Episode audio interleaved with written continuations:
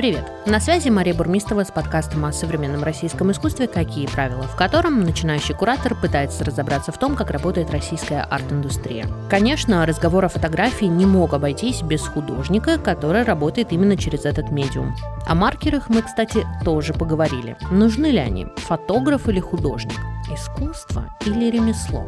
Это и значительно больше мы обсудили с Еленой Аносовой художницей, фотографом, куратором и наставницей мастерской проектное мышление визуальных медиа в школе Родченко. В своих проектах Елена использует метод визуальной социологии, работает с границами и архетипами. Подробнее об этом и конкретно о потрясающем проекте «Атлас первого снега» услышите в выпуске. Елена, спасибо большое, что встретилась со мной.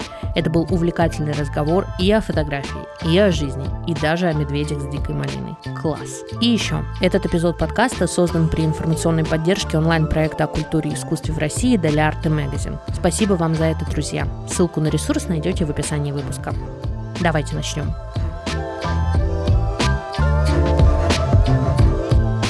Елена, приветствую. Привет, Мария. Я очень мало чего понимаю в фотографии. Вот, ну как, да нет, ну мало чего я понимаю фотографии. Вот здесь уж прям совсем так по-честному говорить. Но и есть э, не, не очень большое количество фотографов, которых я никогда не называю фотографа, только художник. И это значит мое, ну так, внутри меня это прям пик просто высшая точка для меня, как для зрителя в первую очередь. По поводу фотографов и художников, не знаю, мне кажется, сам каждый себя определяет. Но тут важно заметить, что фотография как медиум, она очень масштабируемая, ее очень легко транслировать очень легко. Ее супер дорого экспонировать, но ее очень легко показывать. И если условно мою тотальную инсталляцию там в центре Екатеринбурга, пятиметровую копию астрофизической постройки, увидела там условно, ну, может быть, там несколько тысяч человек, то ну, посетила. И музыку, которая там написана моим замечательным другом и коллегой Вадимом Колосовым, слышала вот не так много людей, то через интернет, через там сайты конкурсов, какие-то публикации, публикации, журналы, изображения из того же отделения или атласа увидели сотни тысяч людей. И я себя называю художница, фотограф, куратор, а, наставница, потому что это, ну, это неотъемлемые части моей жизни. И понятно, что наставница в самом конце, и куратор тоже в самом конце, потому что основное это, конечно, художественная практика. Для кураторства и наставничества 20% только. Два дня в неделю. По вторникам я веду свою мастерскую для Роченко. Это основная программа.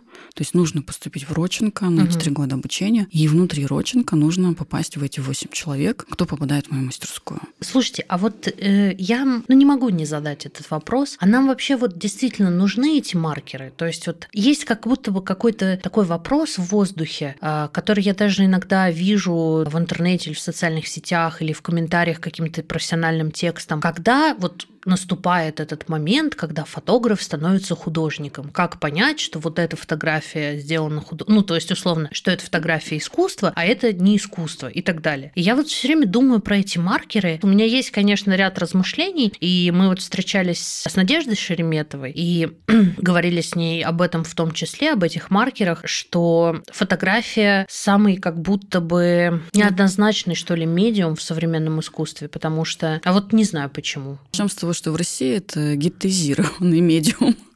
То есть он как будто бы до сих пор не двумя ногами заходит на территорию современного искусства. То есть, но для меня нет этих маркеров, пожалуй, кроме ну, такого самоопределения человека. То есть вот если человек говорит, я вот художник. Здесь есть художественное высказывание. Чем отличается художественный и документальный фильм? Много чем. Много чем, да? да? То есть, смотрите, для меня вот один из таких нюансов, а, я не говорю, что это такой маркер, да, или еще что-то, ну, вот нюанс. Человек, а, не знаю, вот, вот он занимается репортажем. И он только фиксирует и при этом не анализирует, не пересобирает. Вот он такой фиксатор. А, фиксатор, и чаще всего, например, он фиксирует, я не знаю, то, что ему сказал, например, редактор.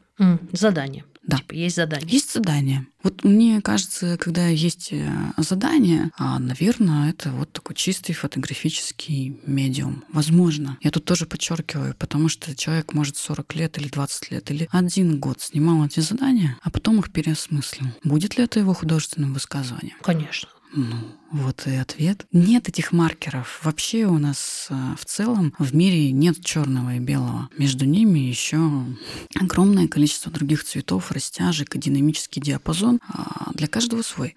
Поэтому, но если это работа на заказ по четкому ТЗ, то мы заходим на территорию, в том числе и коммерческой деятельности, профессионализма. Почему нет? Но при всем при этом, да, постфактум может быть, вообще потом все что угодно. Даже больше скажу, что не обязательно этот человек, который это снял, кто-то другой возьмет и переосмыслит. Будет ли это искусством? Но это покажет время. Да. Признание. Мы никогда не знаем. Без стороннего взгляда, да, как будто бы. Вот есть еще этот, я имею в виду, элемент вот этого стороннего взгляда. То, что сегодня делают часто кураторы, да, когда смотрят на художественные практики или творческие даже практики людей и добавляют им каких-то интерпретаций рефлексии и прочее. И вдруг это высказывание, которое не позиционировалось автором как художественная практика, да, как художественное высказывание, таковым может становиться.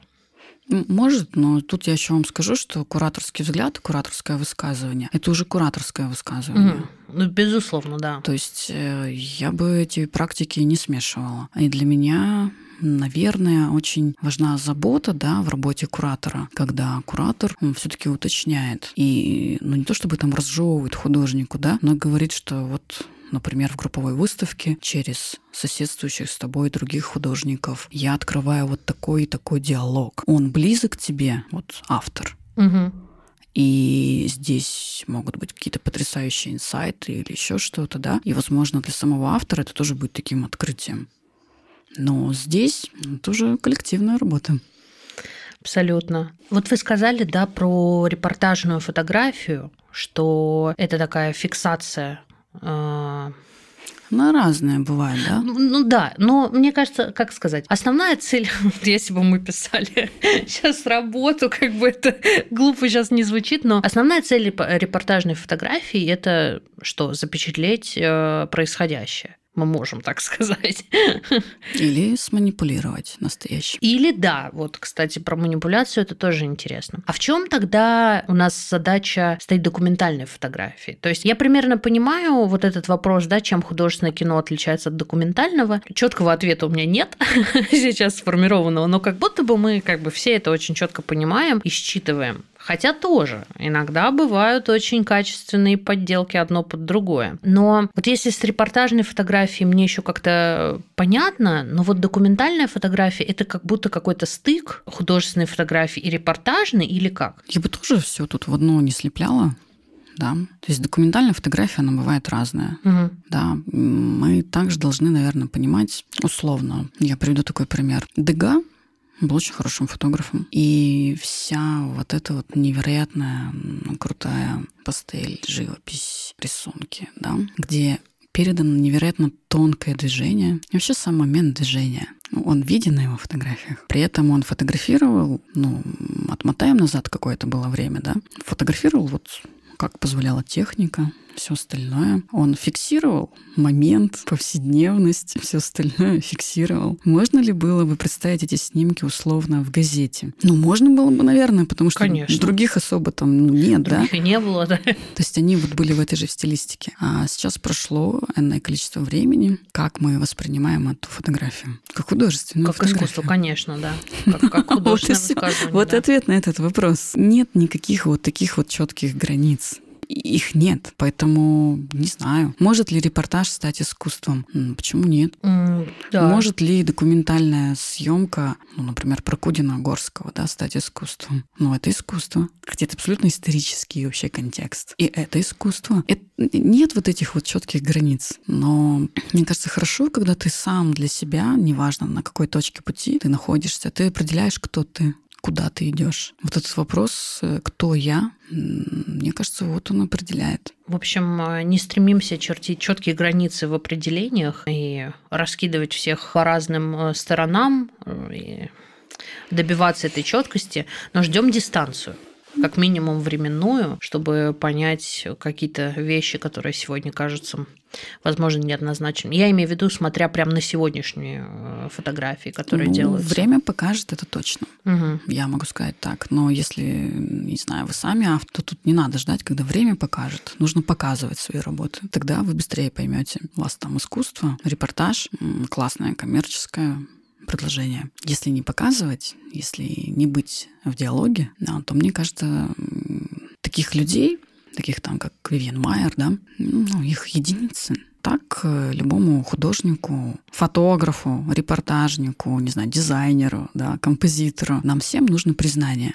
И для признания надо что-то делать. Ну, для начала быть в диалоге. Да, вот как раз кажется, что без диалога вообще ничего не будет возможно. Ну, потому что а как, а как по-другому? А если ты не выходишь к зрителю, а каким образом он к тебе придет? Да?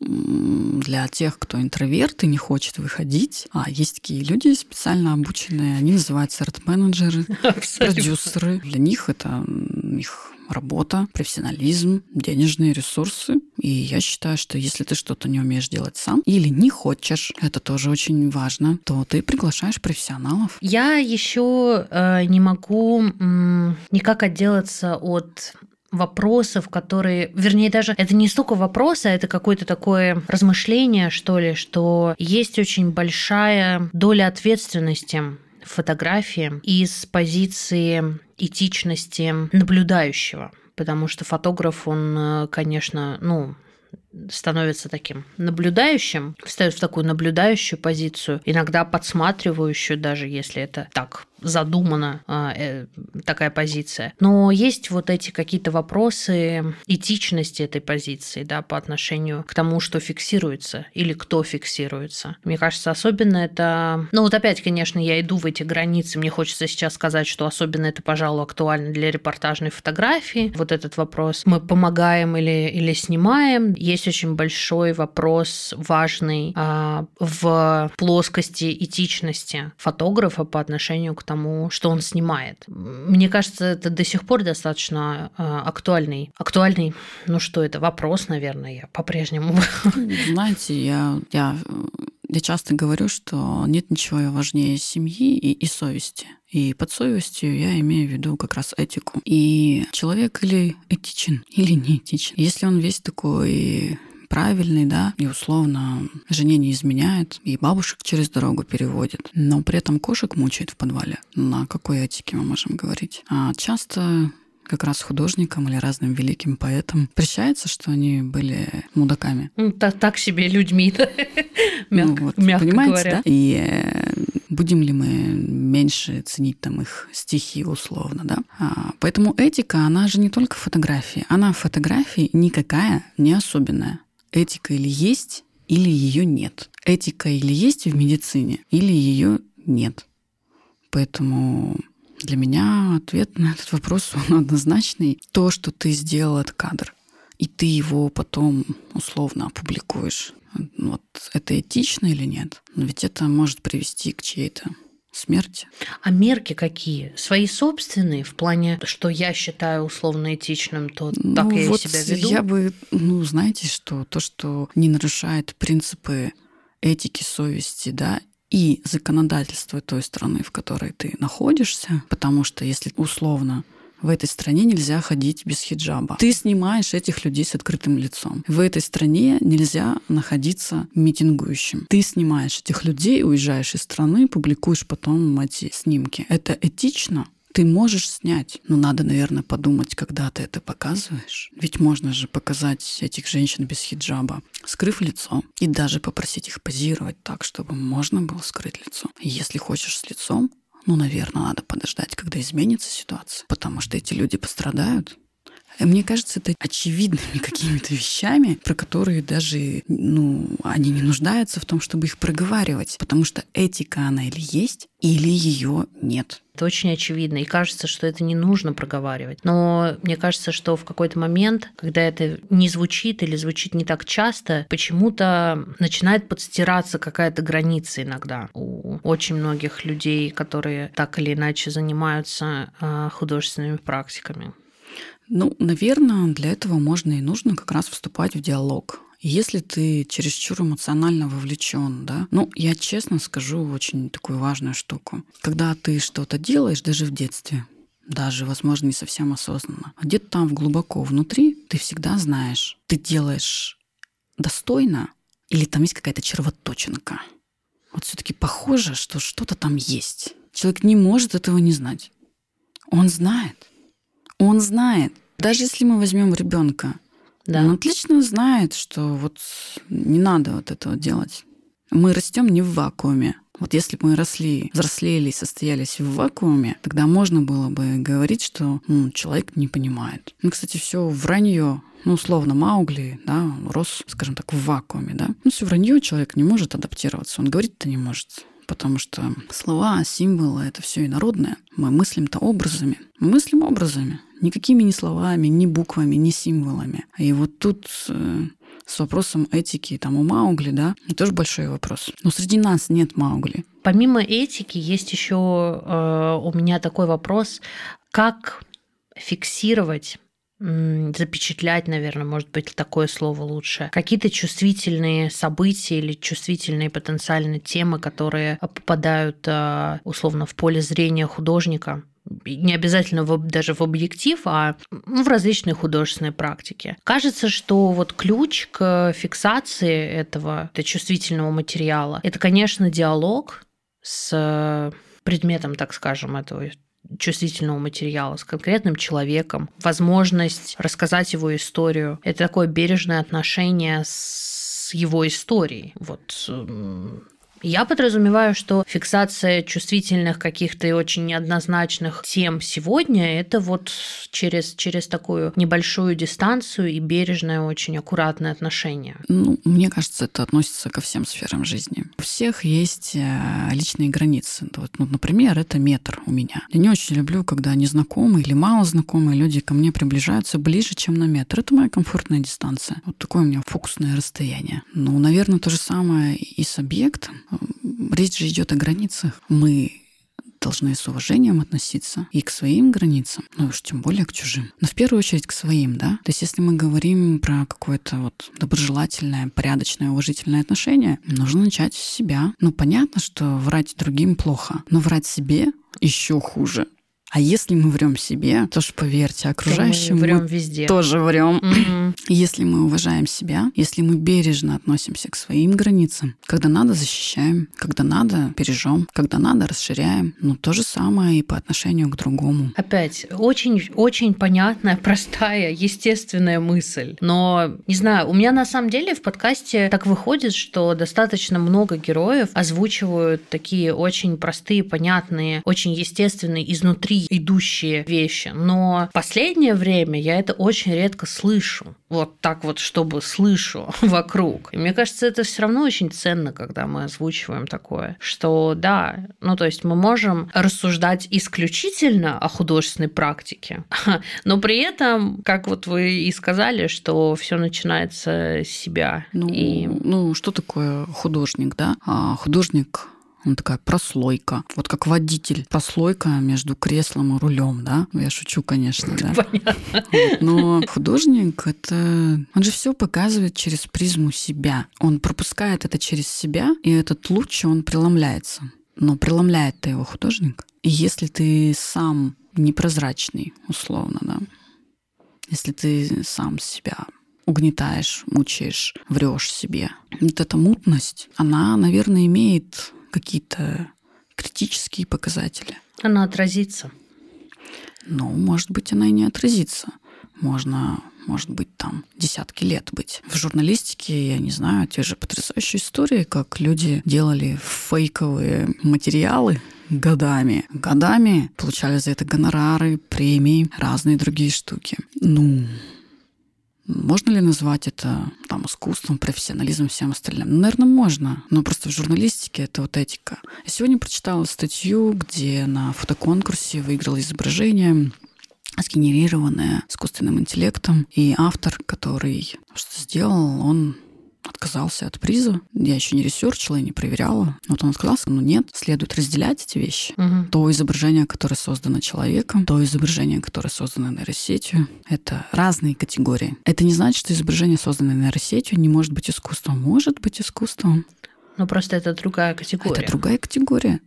То есть это точно так же, когда мы говорим, что вот это вот documentary based, то есть история, она была в действительности. А вот эта вот история — это documentary. Угу. Но мы же не можем их а, смешать в одну кашку и вытаскивать оттуда. И смотреть их даже по одним и тем же категориям, да, и, соответственно, понятно, что а, единство невозможно, потому что это вообще два про разное, ну, это разная оптика высказывания, разная, ну, как бы по, очень по-разному, короче говоря, создаются документальные фильмы, мокюментари. Ну, и я очень ценю мокюментари. Я больше скажу, что в мокюментари гораздо, гораздо более метафорично. А через метафору ключ к сердцам. Ну вот мне так кажется. Метафора вообще уникальное, уникальное понятие, которое пролонгируется на, на всю нашу жизнь. Хм. Через нее можно говорить, делать, чувствовать. И мы сейчас заходим, наверное, прям в целый период метафор. Потому что мы будем использовать изопов язык. Мы, мы будем. Мы уже это делаем. Вот. И я, несмотря на то, что я очень погружена в социологию, в историю, политологию, в разные вообще моменты, да, гуманитарных наук и всего остального. А по образованию я инженер, да, по основному. Ну, хотя магистратура по мировой экономике считается гуманитарным ответвлением. Но суть в чем, что я, помимо всего прочего, невероятно люблю фэнтези и фантастику. То есть я реально понимаю в, во вселенных Star Wars, Star Trek. Мне было 10 лет, когда я первый раз прочитала Толкина в очень плохом переводе, но я потом его читала уже постарше, да. Я в детстве очень любила Герберта. Ну, в той же Дюне, да, невероятно важно понимать, когда это написал Герберт. И там вот Мессия, он, он мужчина. Но в те времена люди не могли подумать о том, что Мессия может быть женщина. Да? А, но это абсолютно же библейская история, которая поэтому получила вот эту популярность. Да? И это все сделано через метафору. Мы ее раскладываем на жизнь, но в этом жанре как раз да, такого художественного высказывания, фантастического, мы гораздо более свободны. Мы сейчас заходим на территорию вынужденного фантастического. Это так красиво звучит, если бы не было так грустно и опасно. Но ну, звучит красиво. Я вообще люблю красивое. Для меня важна эстетика. Вы не представляете, сколько раз я слышала, что ваши работы очень красивые, так нельзя. И я совсем недавно это слышала опять от Смоловского вот на прошлой неделе. А я просто даже немного... А как же а какими же они должны быть? А, Осмолский видел атлас, ага. а атлас очень красивый. И для атласа первого снега это специально выбранная эстетика, которая, она не утрирована, да, она на такой грани прямо вообще. И это осознанный выбор, это сделано специально, потому что атлас объединяет несколько миров. И атлас говорит про понятные нам всем вещи. Я эстетизирую, мифологизирую, но это все documentary based. И там есть страшные, там есть архив, а, но при этом мне всегда хочется оставить какую-то надежду. Но через эстетику в том числе. Я не говорю про эстетизацию страшного, да. Угу. Я говорю, что через эстетику определенную, да, можно задавать вопросы. Потому что тогда они даже станут заметнее. И там используется этот прием. Там очень много отсылок к живописи. В одной из глав, которая называется «Грузди кедровые и брусника», изображены натюрморты. Они имеют абсолютный визуал голландской живописи. Голландской живописи, да. Я по образованию, по первому художник-живописец, и мне это невероятно близко. Да? И там запечатлены ингредиенты для традиционных блюд северной кухни. Которые очень жесткие. Ингредиенты, я имею в виду. Да.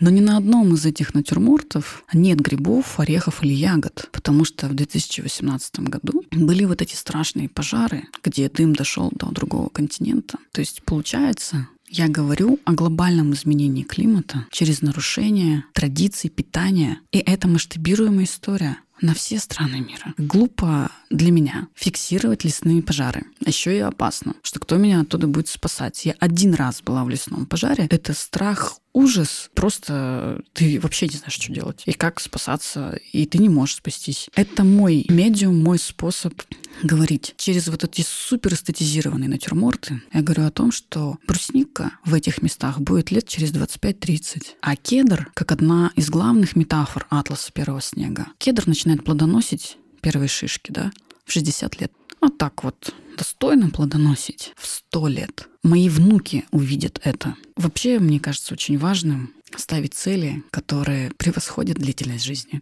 Кто знает, может что-то из этого удастся и, и увидеть. Я просто э, на секунду вот остановилась на э, этих натюрмортах и эффекта отсутствия как чего-то на этих изображениях, как э, просто подчеркивание двойной линии э, проблемы места. Это не мое изобретение, там... да? Привет, московский концептуализм. Конечно, конечно. То есть я беру очень доступный медиум фотографию. Ну, конечно, я могла, наверное, написать все эти натюрморты. Ну, фотография в десятки раз дешевле и быстрее. Начнем с этого, да. Сложнее композиционно, потому что нужно как-то все это расставить так, как есть. И ты там складки не дорисуешь волшебные никакие, да? Ну уж расставить-то можно. В училище искусств я очень любила расставлять натюрморты. Это было каким-то приятным занятием. Ну, то есть мы берем визуальный язык голландских натюрмортов, мы берем концепцию, которая уже была, и она есть да? И мы берем технологию, о которой я владею, которой овладеть может любой человек. Все, как бы фотография перестала быть элитарным видом деятельности. Мы не живем в советское время, где это все было супер дорого. Да, ну, даже смешно будет говорить, да, на какой-то один раз конференции чего там мне задали какой-то ужасный вопрос. А почему вот вы думаете, что сейчас фотографии так много женщин? Я, если честно, э, я думала, что, что это? Естественно, это мужчина спрашивает. Кто же, а, кроме них? Кто же, И вот как мне ответить этому человеку, ну, так, чтобы его не унизить еще, да, мы же все-таки культурные люди. Да, я ответила, что, наверное, потому что появились стиральные машинки, автоматы, полуфабрикаты в магазине, все остальное. И сейчас нам не надо оккупировать ванну а для того, чтобы проявить, проявить и напечатать, да. То, что происходило. Значит, э, Мужчины и женщины пришли с работы. Сейчас женщина готовит еду, забирает детей из детского сада, там что-то с ними происходит. А в это время а, мужчина занимает ванную комнату, весь мир подождет. А, и, и начинает проявлять. Да. Ну, класс.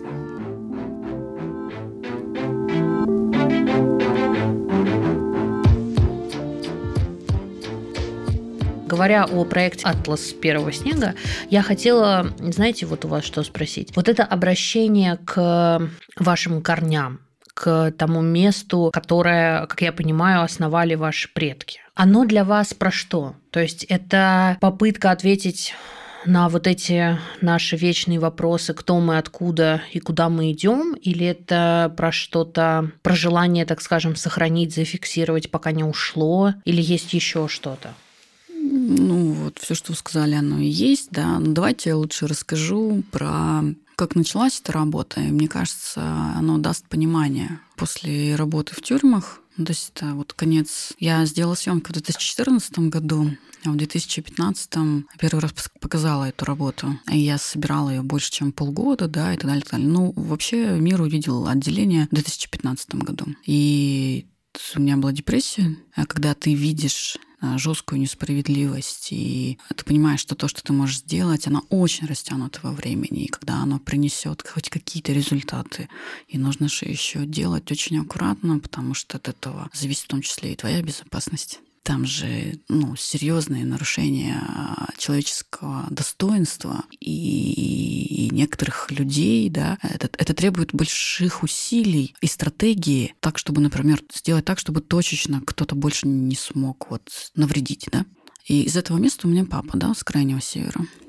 А, а мама-то у меня скрипач из Москвы. Ну, моя мама сказала, что, знаешь что, давай ты поедешь на Новый год к своему любимому дядюшке. Вы давно не виделись. А там же нет ни сотовой связи, ни глобального электричества. Ну, вот, э, ну, то есть я уехала в декабре 2015 года. И считается, что Атлас начал свое существование с 2015 года с декабря, да, то есть в самом конце. А ситуация-то была такая, что я ходила и знакомилась с некоторыми своими родственниками, которых я никогда не видела. Большая часть этих родственников приезжала к нам в Иркутск, останавливалась у нас дома, и я много кого знала, но кого-то никогда не знала. И я ходила с ними разговаривать, и заодно просила показать мне фотографии а, более старших родственников, да, которые уже ушли из жизни, и мне было очень любопытно посмотреть, а кто они, как они и так далее. И у одной из своих теть, которая между прочим, директор нашего маленького музея там, да, спросила, говорю, тетя Таня, у тебя там вот это все как-то отсканировано, да, то есть там же компьютеры же тоже есть вообще-то, они не дикие люди. Она говорит, ну нет, кто бы, типа, это все сделал-то.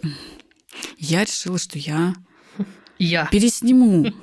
А я просто не сканирую, да, а, а пересниму. Угу эти снимки, просто чтобы вот было. Стала их переснимать, а какие-то снимки решила подсобрать, потому что, как правило, у людей есть дубли, там же сами все печатали, да, а вот, и что-то там, там с трещинками или еще что-то, ну, или даже просто классные снимки люди мне дарили, потому что это дубли. Я насобирала такую же целую коробку, думаю, классно, все мое. А и тут я как-то утром просыпаюсь и понимаю, что настолько классных старых фотографий, а где новые?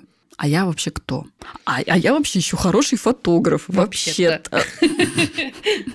Вот. А мне уже там надарили каких-то объектов, зуб шерстистого носорога, всякие такие классные другие штуки. Да, я думаю, ну, у меня тут вообще кру- крутая коллекция, да. И, и на самом деле это начиналось как проект, да. То есть я решила, что я для себя, для своей семьи зафиксирую те вещи, которые нам дороги.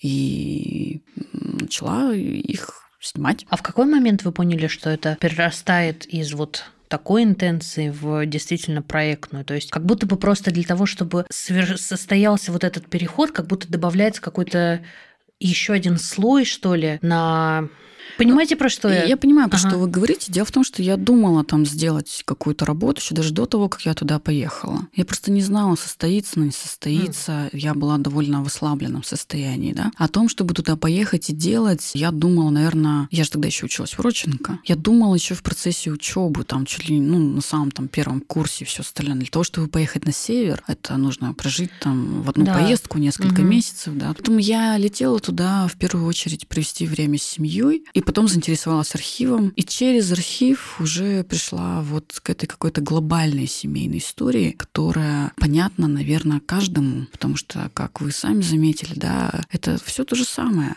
Это наследие моей семьи, я бы хотела его сохранить. И это вопросы, кто мы, откуда.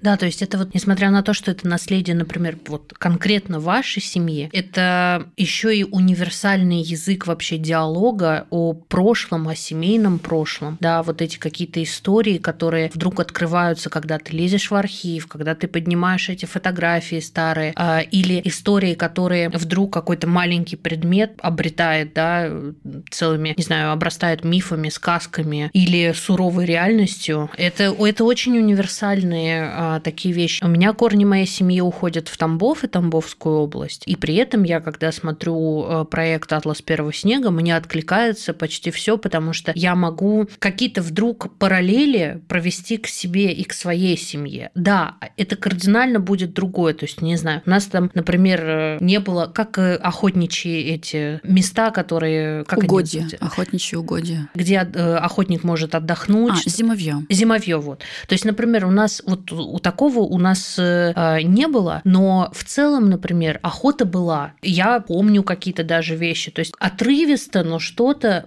откликается практически все. Там река, лодка, та же самая собаки. Да, в других контекстах, но кликает. То есть это вот, как мне кажется, говорит об универсальности такого языка. Ну, здесь важно сказать, что просто э, вот в моей художественной практике я работаю с архетипами. И то есть, конечно же, в отделении построено на архетипах. Да? То есть вся последовательность отделения от цветности к серости, от феминности к маскулинности, от юности к зрелости — это архетипы. В атласе я работаю с архетипом семьи и с архетипом быта. Угу. То есть там есть архетип там дед, да, а архетип молодой женщины, И я сама себе снимаю в этом архетипе, потому что он слегка сексуализирован, и никто не соглашался. А, поэтому приходится снять себя. Но окей, я тоже часть этого места и тоже часть этой семьи.